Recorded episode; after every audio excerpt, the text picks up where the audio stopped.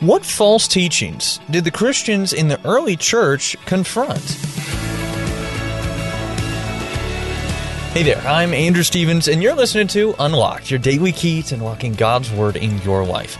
We've got a really cool devotion today that's going to take a look at how we can be captured by ideas. This one is called Avoiding Capture and was written by Jonathan Fuller. One of my all time favorite group games is Capture the Flag. The goal, obviously, is to capture the other team's flag. But if you get tagged in the other team's territory, you're captured. You have to follow the tagger to jail and wait there until somebody from your team comes to rescue you. You have been taken captive. In the city of Colossae, during Paul's day, a fierce battle was taking place. This wasn't a battle with swords and shields, it was actually a battle over the hearts and minds of people. Some were seeking to challenge and subvert the gospel and influence the new believers to follow other ways instead of relying on Jesus, who rescued them by his life, death, and resurrection. Paul warns the Colossians against these false teachings by explaining that if they abandon the truths of God's Word, they'll be taken captive. Paul describes the false teachings as empty philosophies and high sounding nonsense. While Jesus is the way, the truth, and the life, the enemy is the father of lies, who sometimes contradicts the Bible outright, and other times twists words to make it seem like the Bible says something that it doesn't. Believers are often tempted to listen to these false ideas, but if we forsake biblical truths and replace them with lies, we've been taken captive. Only Jesus gives us freedom by the gospel. As believers, we're called to carefully consider the big picture ideas behind what the world teaches and compare them to the gospel, to God's Word. We're constantly bombarded with all kinds of messages about what's right and what's wrong and how to live a good life.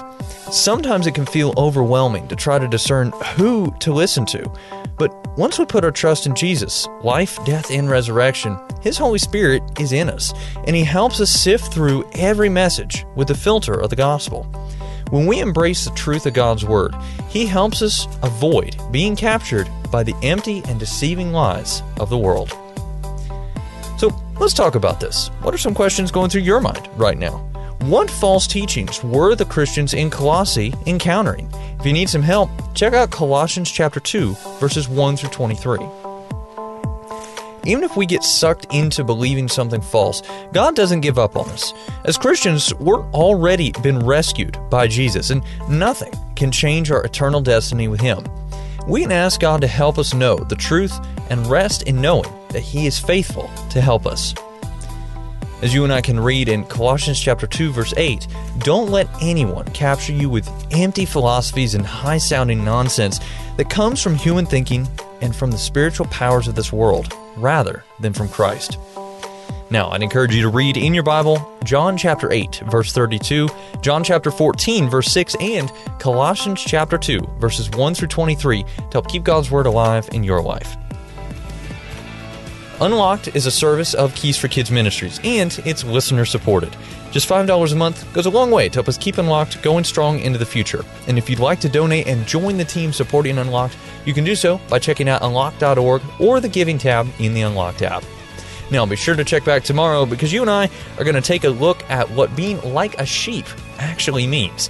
But until then, I'm Andrew, encouraging you to live life unlocked, opening the door to God in your life.